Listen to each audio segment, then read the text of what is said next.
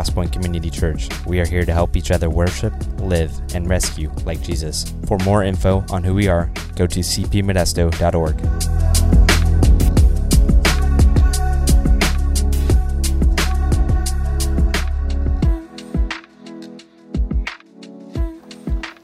Well, good morning and Happy New Year.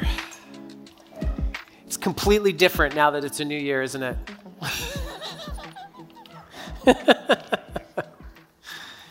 you know, as, as, we, uh, as we continue this week and kind of part two from last week, um, looking at what, what I believe God has, has been revealing over the last, over the last year and, and where He has us and what He wants us to do moving forward. Um, I would encourage you if you if you didn't if you didn't see last week, if you weren't here last week, um, I would encourage you to make sure you watch or listen to last week's message because because it is pretty imperative to understand um, why we're going the direction we're going, what we're doing. Um, what we believe God has been saying to us through the last year. And so, um, if you want to understand where Crosspoint is and where we're going, make sure you check out, if you didn't, last week's message. Um, and this is kind of part two of that. Um, a little something as we, as we get going this morning, uh, a little reminder of, of maybe humanity 101 as seen through the eyes of the Apostle Paul in Romans 1 through 3. What we know from God's word is that all history from Cain and Abel onward has demonstrated that destruction and stupidity, navel gazing and bloodshed, the universality of, of foolishness, and really the thin line between civilization and anarchy is actually the norm for a fallen, sinful world. That just is reality. And, and, and really, this year just so happens to be a, very colorful example of our commonly shared and biblically taught kind of low, low uh, anthropology. Um, but as we've kind of we've kind of known this and we've we've talked all about things that are hard this year and all that. As we begin this morning to look forward, I want to I want to frame it in in maybe something that we haven't talked about or we haven't heard of because when you get to a place of, of some hindsight, uh, it's amazing how that can change your perception of things. And so I want to just begin this morning, real quickly, with four reasons why 2020 was a great year for the church. I know that sounds a little bit weird, doesn't it? That why 2020 was such a great year for the church. But, but here's the thing the first reason is this that, that for all time in the history of the church and, and biblical history, we call people to repentance. And one of the things in 2020 is that as a society, there was a call to repentance. Not the kind of biblical repentance that we know actually results in change and significant, lasting change, but there was more talk about this idea of repentance. And, and, and as the church, we've known that repentance is the key because human beings, we're part of the problem of which we're not actually the solution because Jesus Christ, the Son of God, is the solution to those issues. And, and so that's been a great year for the church to be able to, to capitalize on that and talk about repentance. Uh, second thing is this that, that we as the church have always taught that we are in the midst of a spiritual battle. Uh, we, we really delude ourselves if we think that what plays out in our streets and on social media feeds is merely a human conflict. It is much bigger than that. And we're going to actually come back to this because I think this is one of the things that God has really revealed during the last year that the church needs to jump on and pursue moving forward. Um, here's the reality of, of the spiritual battle that we're in because, because we, you know, we think in, in, the, in the terms of physical uh, battles that there's you know, demilitarized zones where, where you're safe and, and you're going to be okay. And, and here's the reality of our spiritual battle that there is no demilitarized zone. There's everything is active battle, whether you're at home, whether you're at church. In this room, there's an active spiritual battle going on. And, and we've always known that, and, and we've, we've been able to recognize that this year. And maybe we've struggled with recognizing that this year. And being able to see with, with spiritual eyes what's actually happening rather than just kind of what we see with our senses. Third thing is this that justice and love between people cannot heal our fractured society. We talked a lot about justice this year a lot about love and, and all kinds of things like that. Should we work for love and, and, and justice? Absolutely. Is it important? For sure. But only God's love displayed in his crucified and resurrected Son, Jesus, can heal broken hearts, can restore shattered communities, and can give us the grace to even forgive our enemies. That's what we need. And with that, justice and love will manifest. Fourth thing of, of why 2020 was a great year for the church is this that we are not the church of Chicken Little, but we are the church of Jesus Christ. And, and, and, there's, there's no reason to panic and say the sky is falling. And here's the thing that we need to, re, we need to remember that, that because of what Jesus did, what he gave, what he's doing now, we, we need to remember that while what, what governments do and, and rise up and fall and, and give way to another government, every government since the resurrection of Jesus Christ is actually in a lame duck session. Because Jesus is king and reigning, and all of history is moving to a place where that will be realized. And so these are just temporary things on that pathway. And so, really, these are things that, that if you can see with an eternal perspective, that God, that, that, that have been highlighted in 2020. And, and they're, the, they're all strengths inherent within the church of Jesus Christ. And so in 2021, we're going to build on these things and on what God has revealed about the state of our faith and our hope and our love and our peace. And so last week, as I began kind of talking a little bit about what I see and, and, what I've realized and what, what, what I think God has been revealing about who we are and, and, and, and, our, and our faith and, and kind of the fragility of our faith because of how we've lived and, and what we've really been blessed with. Um, it comes down to surrender and obedience. Uh, Peter in, in Mark chapter 10, he says this to Jesus. He says, See, we have left everything and followed you. Peter says, We've left everything. We've given up everything and we followed you. And we're, we're coming after you. And unfortunately, at that point in, in Peter's development, he was probably looking more for like an attaboy or a look, look at all that we've given up. And so, you know, we, so we can be part of, so, you know, tr- make sure you, you, you think of us in, in, in giving us great prominent roles in your kingdom. And Jesus says to him, after he says, See, we've left everything to follow you, Jesus says, Truly I say to you, there's no one who has left house or brothers or sisters or mother or father or children or lands for my sake and for the gospel. And, and right there, he gives the, the, the foundational reason that we follow Jesus. We follow Jesus for, for Jesus' sake alone in the gospel. In other words, true surrender and obedience to Jesus, following Jesus, is a personal, explicit preference for Jesus Christ himself. It's a preference for Jesus and Jesus alone. It's, it's not necessarily for what I'm going to get from Jesus, although there's all kinds of things that I benefit from following Jesus.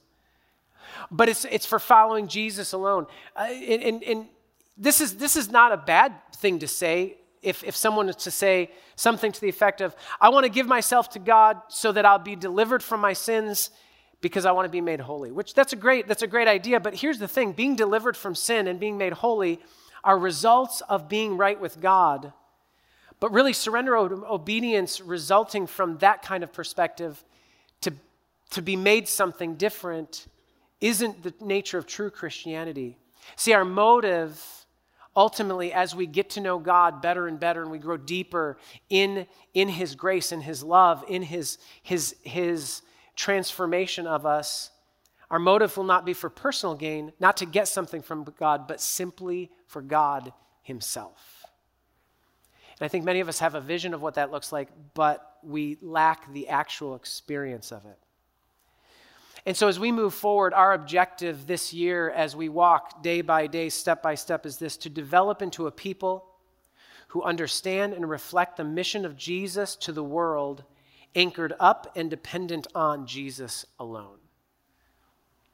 And I want to unpack that statement so that we have kind of the same understanding because words can mean lots of different things to people. To develop a people who understand and reflect.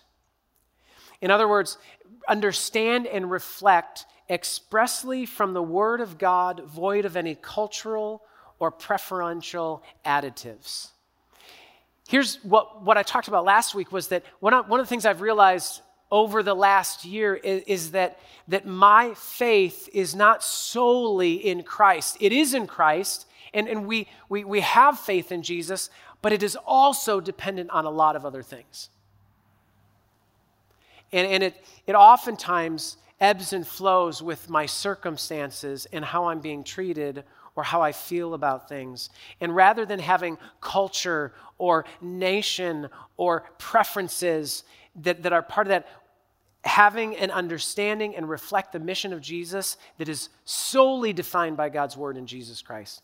And then, and then to say, uh, to, to understand and reflect the mission of Jesus to the world anchored up. Scripture talks about how our anchor is heavenward in Jesus Christ. That we are anchored up in Jesus Christ, one anchor in Christ, pulling away from all other anchors. Last week I talked a little bit about how what I've realized, what I think God has revealed to the church in our country, is that we are anchored in Jesus as believers and we are anchored in our nation. And the problem is, is that those two anchors pull us apart as Jesus followers. And it's not that our nation, we are so blessed to be in this nation. And we've been, and we, we have had so many opportunities because we were born and we grew up here in this nation. It is a good place. But the thing is, any nation in this world will compete with the kingdom of God. And so, anchored up, being that we have one anchor in Christ and we pull back the anchors in whatever else we have our, our lives anchored to. Anchored up and dependent on Jesus Christ. Dependent on means Jesus is the vehicle of our success, not anything else, not dependent on station or circumstances. We're fully dependent on Jesus, nothing else. We're not dependent on freedom, we're not dependent on, on, on anything else. We're not dependent on justice, we're not dependent on we're not dependent on anything else but Jesus Christ.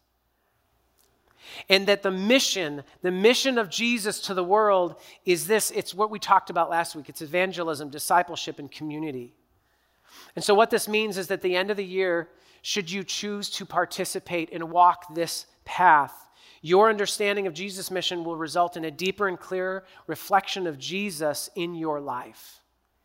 That you will be markedly different from what you are now, not more like you, but as we just sang, more like Jesus. And so I want to share four things that are going to characterize this year at Crosspoint. That we have purpose said, hey, this is what we are going to be moving forward, and this is what we're going to be developing, this is what we're going to be focusing on. Because this is what God, I believe, has revealed to us about his heart and where we are.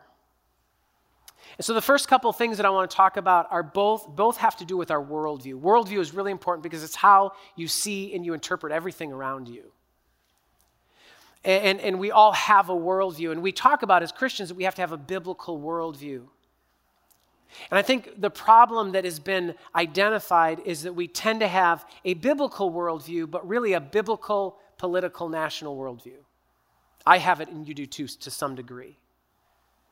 And, and we don't really see the world through the eyes of, of God. And so, the first thing that we want to really focus on moving forward this year is, is, is we want to recover the biblical teaching and perspective of the spiritual reality of creation.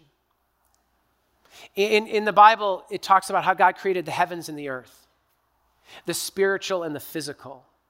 That those things are both there, and, and really we experience the physical world with our five senses, but what we have lacked developing is our sixth sense, that spiritual sense of what's going on around us. One of my favorite passages during this last election cycle that really gave me uh, focus and centered me is in Joshua chapter 5. And, and as, as everybody was, you know, up in arms and, and, and everybody hated everyone else who didn't think exactly like them and, and everyone was, there was tension everywhere and, and this idea of are you with me? Or are you with them? And, and who are you for? And, and whose side are you on? and all of this stuff. And in joshua 5 you have joshua who, who is about to go and they're in the, the land of canaan. They had just crossed the jordan river and they're about to go against jericho the city this fortified city that had way more it was more likely if they were taking odds on who was going to win in a fight it would be jericho over the israelites So it says, when Joshua, in, in chapter 5, verse 13, it says, When Joshua was by Jericho, he lifted up his eyes and looked, and behold, a man was standing before him with his drawn sword in his hand. And Joshua went to him and said to him, Are you for us or are you for our adversaries? And he said, No. Which I love that answer. no, that wasn't one of the options, was it? When I ask you, Do you want vanilla or chocolate? Don't say no answer the question. And so, and so, so he says, Are you for us or for our adversaries? And he says, No. He says, But I am the commander of the army of the Lord. Now I have come. It says, Joshua fell on his face to the earth and worshiped him, saying, What does my Lord say to his servant? Here's the cool thing about this passage is that it, it, it's, this, it's this angel of the Lord showing up in, in the Old Testament, and it was actually Jesus showing up in the Old Testament because typically a spiritual being, an angel, when, when, when giving a message or, or confronting a human being, if that person would bow down and worship them, they would say, Don't worship me, stand up. You see that in all the passages where angels show up. But when Jesus shows up at different times in the Old Testament, he doesn't reject worship because he's Jesus and he deserves worship. So Joshua worships him. So it's Jesus showing up and saying, No, no, no, you don't understand, Joshua. It's not about Israel and Jericho, it's about God and what God wants. And frankly, God's not on anyone's side. There's elements of what you might believe on your side that, that correlate and work with what God wants. But God isn't for your side or the other side. God's on his side. And, and the, the reality is you have to make, take the step and go from your side to God's side. And that was this incredible reminder for me eh, eh, as, as we were walking through the election that, you know, it's not about this side or that side, it's about God's side. And when it comes down to it, whose side am I on? In Ephesians 6, Paul, Paul talks about the spiritual armor that we should put on ourselves. And, and verse 12 is, is a verse that probably so many people know. But Paul says this so clearly. He says, For we do not wrestle against flesh and blood, but against rulers, against the authorities, against the cosmic powers over this present darkness, against the spiritual forces of evil in the heavenly places.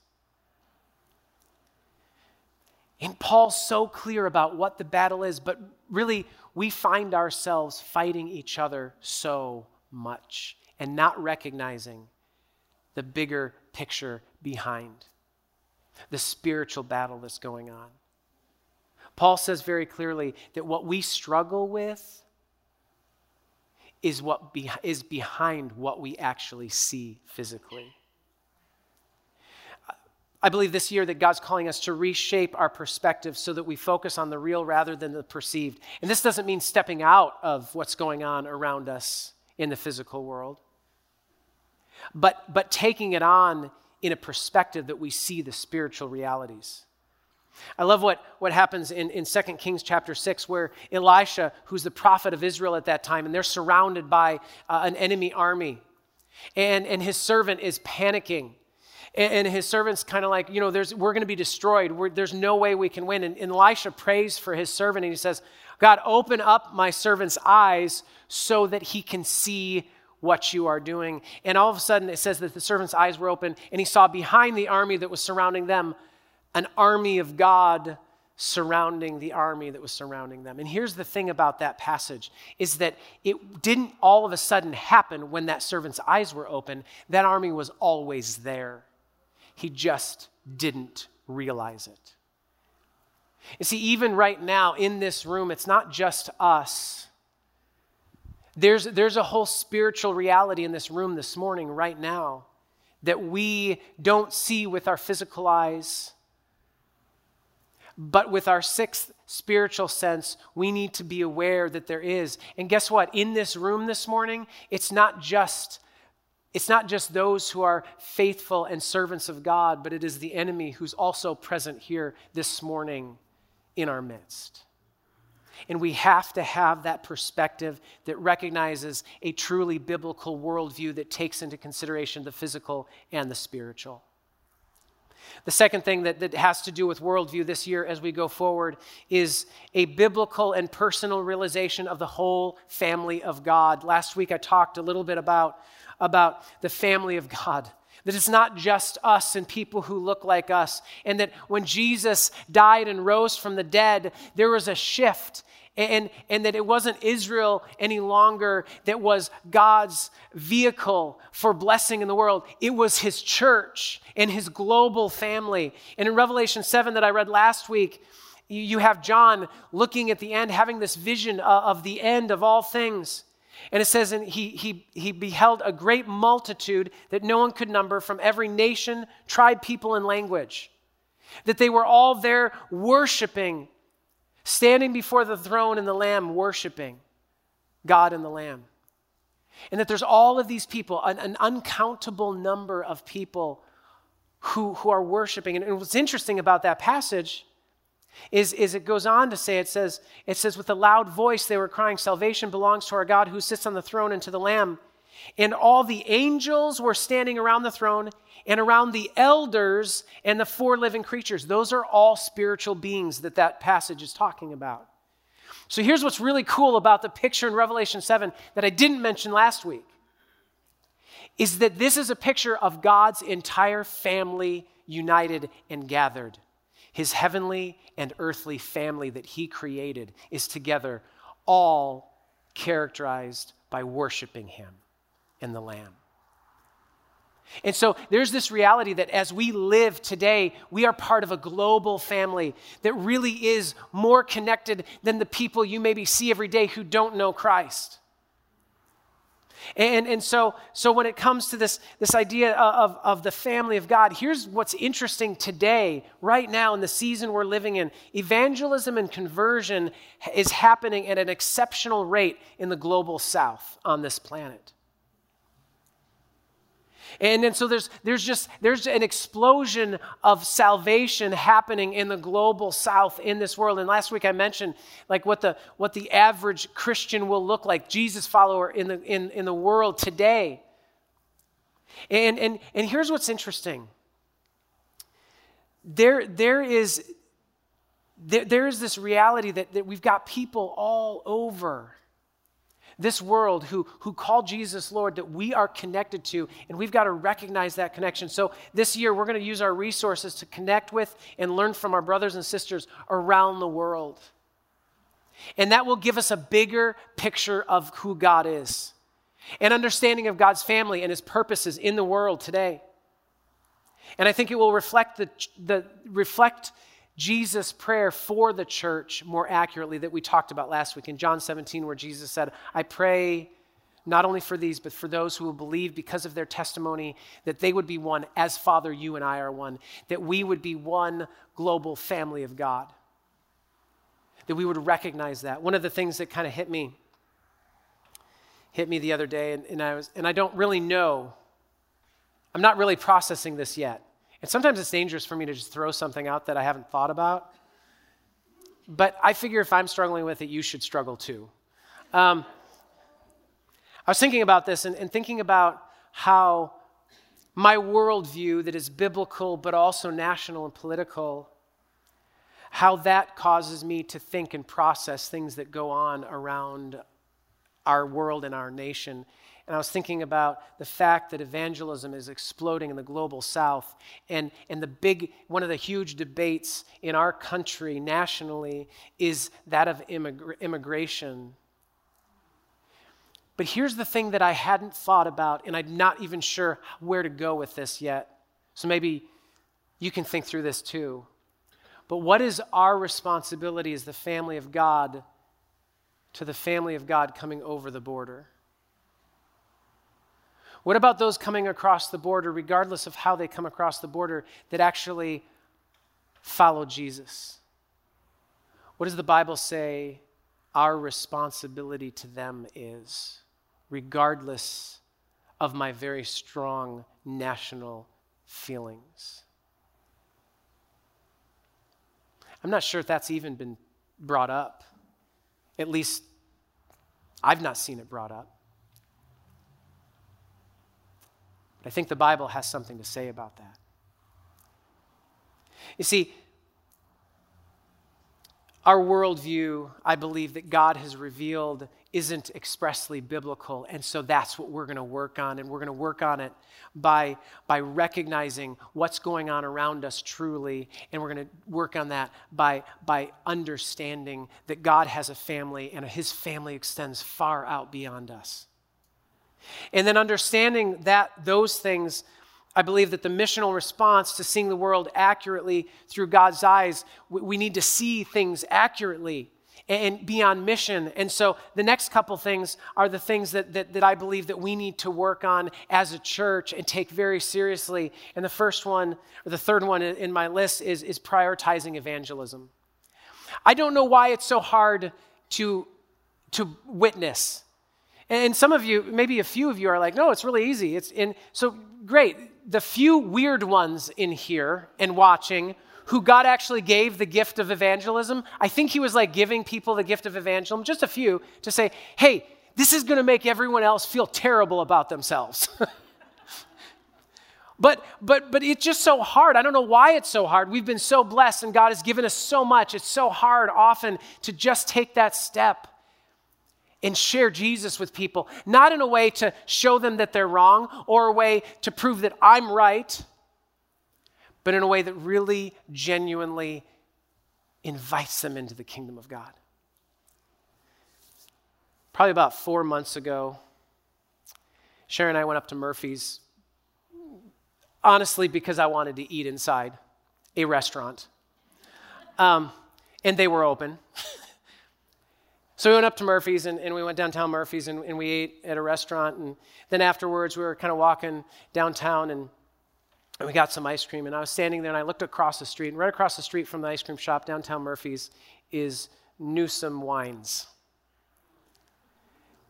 And I was like, ruin a perfectly good day because I'm not happy with Governor Newsom and what he's, he's doing. And I mean, and so I was standing there and I thought to myself, what if, what if he was there and I had the opportunity to talk to him? What would I say? And so a lot of things came into my mind about what I would communicate to the governor in that moment. And what's interesting is, is, is the Spirit started interacting with me. Not invited, by the way, in that moment, but he started interacting with me. And of all the things that I came up that I would communicate in that moment, this is where God kind of led the thoughts. And it was what you would say if you really were surrendered to Jesus and obedient and had his heart for the people around you. You, if you had the opportunity to say something to the governor, you would say, Hey, I just want you to know that I, I would imagine being governor right now is really difficult. And it's probably cost you a lot. And so I just want you to know that, that I recognize that and, and, and, and I appreciate that you are willing to, to lead during this time. And I want you to know that all the things happening, some of the things have been really hard that I've experienced. But I just want you to know that Jesus is using those things to cause me to reflect on the kind of person I am and who he wants me to be. So I just want you to know that, and you have a role in that. And I want to thank you and tell you that I'm praying for you. Without saying, even though I don't agree with you. because isn't that what we wanted to add on? But, but that's, what, that's what basically the Spirit was leading me in. And it was so frustrating, but, but I realized as I stood there, I realized that, that one, I wasn't recognizing what was really going on there because, frankly, from what I see, I don't think the governor knows Jesus as a Savior. And there's a lot of spiritual things going on in the background and all around and frankly, he's a person who needs the forgiveness and salvation of Jesus. And it doesn't matter what I agree or don't agree with him, I'm not permitted to shut the door because I don't like where he stands on things. And, and, and so, really, when it comes down to it, God prioritizes evangelism. He did with us. And here's the reality Governor Newsom deserves salvation just as much as I do, which really is saying that he doesn't, because I don't either. But God graciously gives us that anyway. And I think, I think in, in, our, in, our, in our Christian culture, in our churches, I think uh, apologetics has lost touch with evangelism. And apologetics is that, is that defending, that, that arguing of our faith, that, that our faith is, is, is reliable. But I think apologetics has lost touch with evangelism. And it's come to be all about the argument, and in particular about winning the argument, rather than winning the hearts of people. It's not about just telling someone that they're wrong, it's about actually making a heart connection with them and inviting them to be part of your family. And I think there's an urgent need today to reunite apologetics and evangelism to make sure that our best arguments are about people and not just winning those arguments, and to seek to do this in a manner that is true to the gospel. Because, because sharing our faith in evangelism is part of the mission that Jesus calls us to. And, and so, really, what I want to focus on this year is rehumanizing. Because here's what our culture has done, here's what our society has done. And this is one of the many problems with the way abortion is seen in our culture, in our country. Our culture has dehumanized the unborn to the point where it doesn't matter what you do, and you can feel okay about whatever you do with the unborn. But before we jump on that and go militant, the church throughout history and even today has dehumanized people and groups of people who we don't like.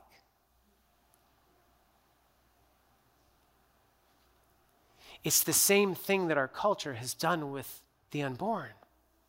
The church does the same thing for its benefit.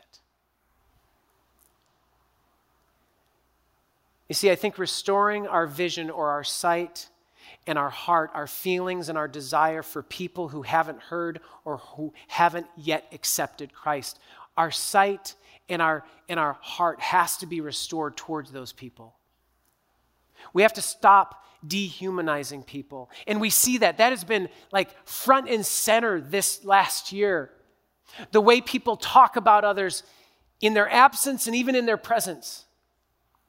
The way people put people into categories, whether, whether you've dehumanized the liberals or you've, de, de, de, you've dehumanized the right, the right wing, whether you've dehumanized, it, it doesn't matter. It's the same thing that our culture is doing, and it's the thing that Jesus calls us not to do. And so, what we are called to do and what we'll do this year as we look at people, because here's the thing it is so easy to take a group of people and say, these people are all bad and, and we need to punish them. What's hard is to rehumanize and say, hold on, stop for a second. Because we actually really are on a level playing field. And so we will rehumanize and rekindle our love for the lost, no matter how their perspectives and their beliefs line up with ours. And, and, and so, and you see, this is part of the mission that God has us on. We talked about this last week evangelism, discipleship, and community. The final thing, the final thing that, that I want to look at that will characterize this next year is discipleship. In Acts 14, we talked last week, and it talked about evangelism, discipleship, and community. And in verse 22, it specifically talked about discipleship, and it said, Those who had been evangelized and become Jesus followers, in verse 22, they were discipled. They're, they were strengthening their souls, encouraging them, and they were helping them face tribulations. I believe that one of the problems with today's disciples is that we lack discernment. We have exchanged wisdom for information. We think the more information we have, that makes us better. It doesn't. It's how you use wisdom and discernment in the light of that information that actually brings us to a place of making us better. And so, discernment, spiritual discernment, is learning to think God's thoughts after Him, practically and spiritually. Having a sense of how things look in God's eyes and seeing them in some measure as uncovered and laid bare. This is what, this is what it says in Hebrews chapter 4, verse 12 and 13. For the word of God is living and active, sharper than any two edged sword, piercing to the division of soul and spirit, of joints and marrow, and discerning the thoughts and intentions of the heart. And no creature is hidden from his sight, but all are naked and exposed to the eyes of him who we must give an account. See, what he's saying is that, is that discernment is recognizing the truth, regardless of the information. But also remember that biblical discernment is very different than judgmentalism. Here's, here's some things that, that are true of discernment. This is what discernment does for us. This is how discernment works. Number one, it's, it's a means of protecting and guarding us from being deceived spiritually, from conspiracies, from false teaching.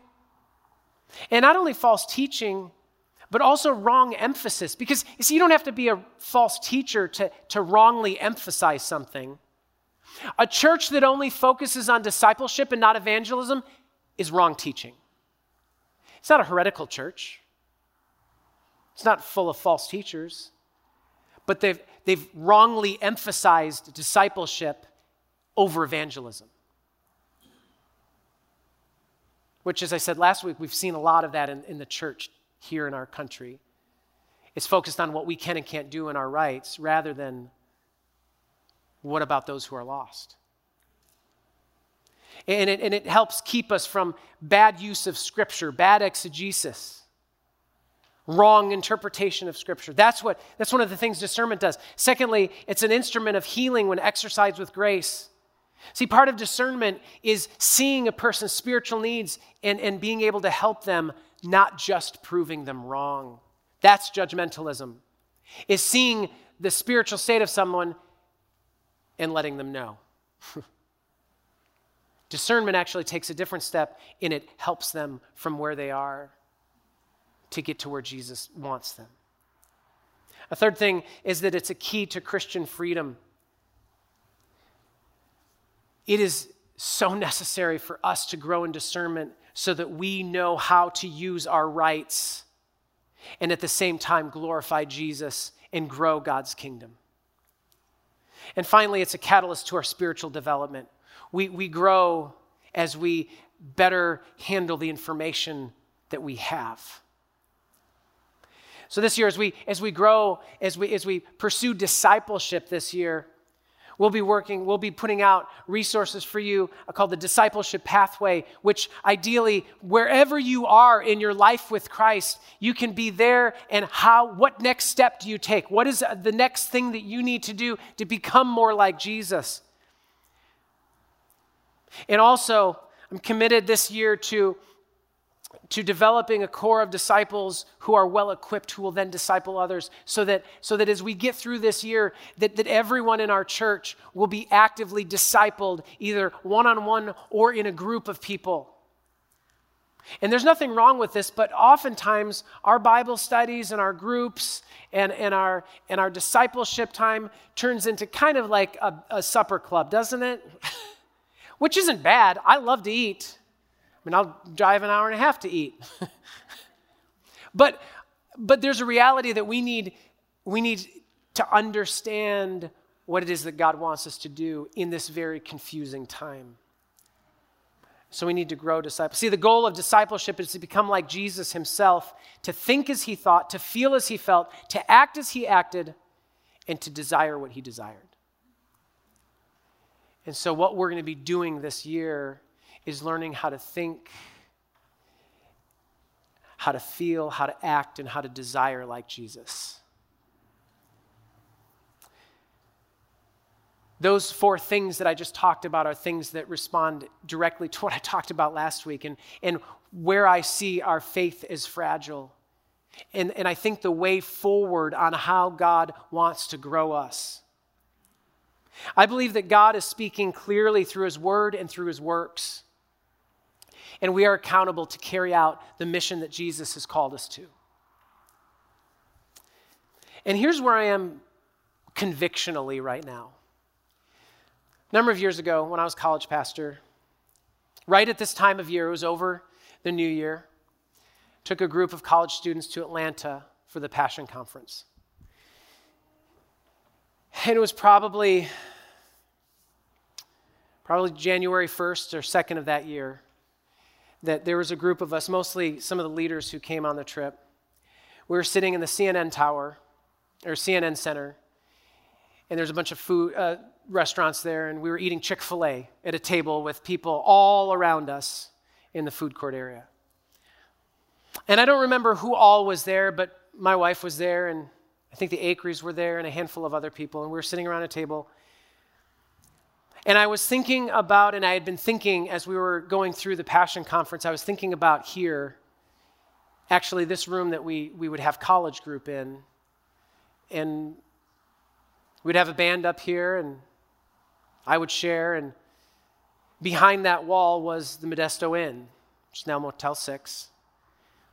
And there was just a lot of stuff going on back then. Not that there's not stuff now, but there was even more.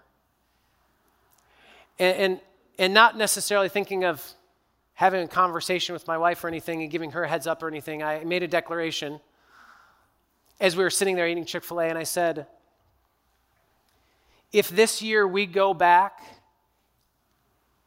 and our college group doesn't impact the Modesto Inn behind the screen that holds the lyrics to the songs we worship Jesus with, then I need to not be the college pastor anymore. And somebody else who's actually going to get that done needs to come in and lead this group. And I think it was Bonnie Acree who said, I think you're serious.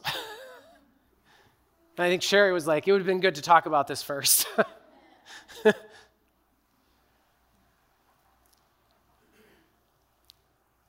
but we came back and that year, our college group and, and even within our church, it spread, and there was passion and focus and vision. And I remember we were so involved over there that they, the management and the seedy areas of the Modesto Inn were afraid of the college kids from the church next door. And I remember there was one point that that one of the officers from MPD had to come and they were coming to arrest a guy who had stolen a car. They also knew he had a wife and kids. He knew somebody in our church and he called and he said, Hey, we're coming to do this. We know that the wife and the little kids, can you guys be ready to help?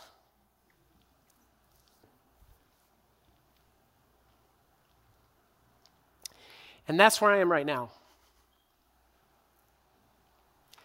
Because I believe God in this last year has spoken loudly and clearly about what he wants us to be as his family, as his people. And as much as back then I was, I was sure of what I was called to do, I'm sure of that today. And I believe that this year we need to pursue these things and we need to be a people who reflect these things. And I believe that, that this next year, if we don't look different than we do now at the end of next year, if we don't see our rights differently, if, if we don't see the loss differently, if our church doesn't grow from people being converted, from people accepting Jesus, then we need to have a serious conversation about why we exist and who leads. Because that's what it's about. And, and, and the question that we have to answer as individuals today and moving forward is whose side are you on? It's like that moment that Joshua was standing in front of that vision of Jesus holding a sword, saying, Hey, are you with me? Or are you with them? And the question was, no, Are you with me? Are we on God's side? Which means there's going to be some uncomfortable moments of talking about the things that we feel strongly about, that we might have to deprioritize to raise up the mission and the kingdom of God. I invite the worship team to come back up and we're going to worship together. But I believe that God has something for us moving forward that is going to be incredible if we're willing to be on His side. I believe that God wants to do a work in us, in our church, and in our community that we can't begin to comprehend until we see it. The question is whose side are you on? Let me pray for us. Father, we come before you this morning. And God, I thank you that you are so clear and willing to do what it takes for us to become like Jesus Christ. God, I pray that as we've gone through this difficult but not really that bad of year, that you would restore our passion and our vision and our focus that we would respond with humility and surrender and obedience. God, that, that, that, that right here, right now, this would start, and we would ask ourselves whose side we are on, and we would stop putting people on sides, but recognize that you cut through that and you are a third side that we need to get behind. The God that we would follow through, that we wouldn't go back to normal, that we would, we would passionately pursue you and your mission. No matter the cost. But knowing that there is a reward that is unfathomable, that we've already received and waits for us when we see you face to face. God, thank you. In Jesus' name, amen.